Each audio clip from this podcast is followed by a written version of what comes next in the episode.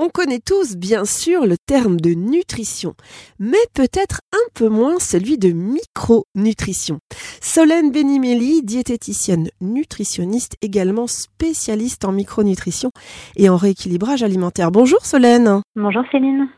Alors Solène, qu'est-ce que la micronutrition exactement? Alors la micronutrition vise à optimiser l'état de santé de la personne en l'aidant à mieux choisir le contenu de son assiette et en lui proposant une complémentation si nécessaire, c'est-à-dire d'utiliser des compléments alimentaires.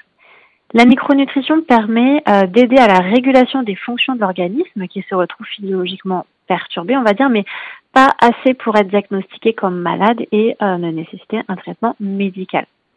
L'on conseille alors des micronutriments pour établir une carence ou même un excès. Et les micronutriments ce sont les vitamines, les minéraux, les oligoéléments, les acides gras essentiels, les acides aminés et même la phytothérapie.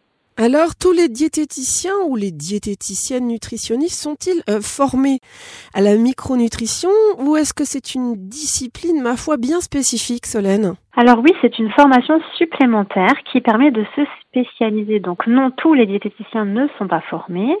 Il existe plusieurs écoles de formation à la micronutrition qui sont ouvertes aux professionnels de santé exclusivement, donc les diététiciens, mais aussi les médecins, les pharmaciens, les ostéopathes, etc. Et lors de cette formation, nous apprenons comment les micronutriments régulent les fonctions de l'organisme.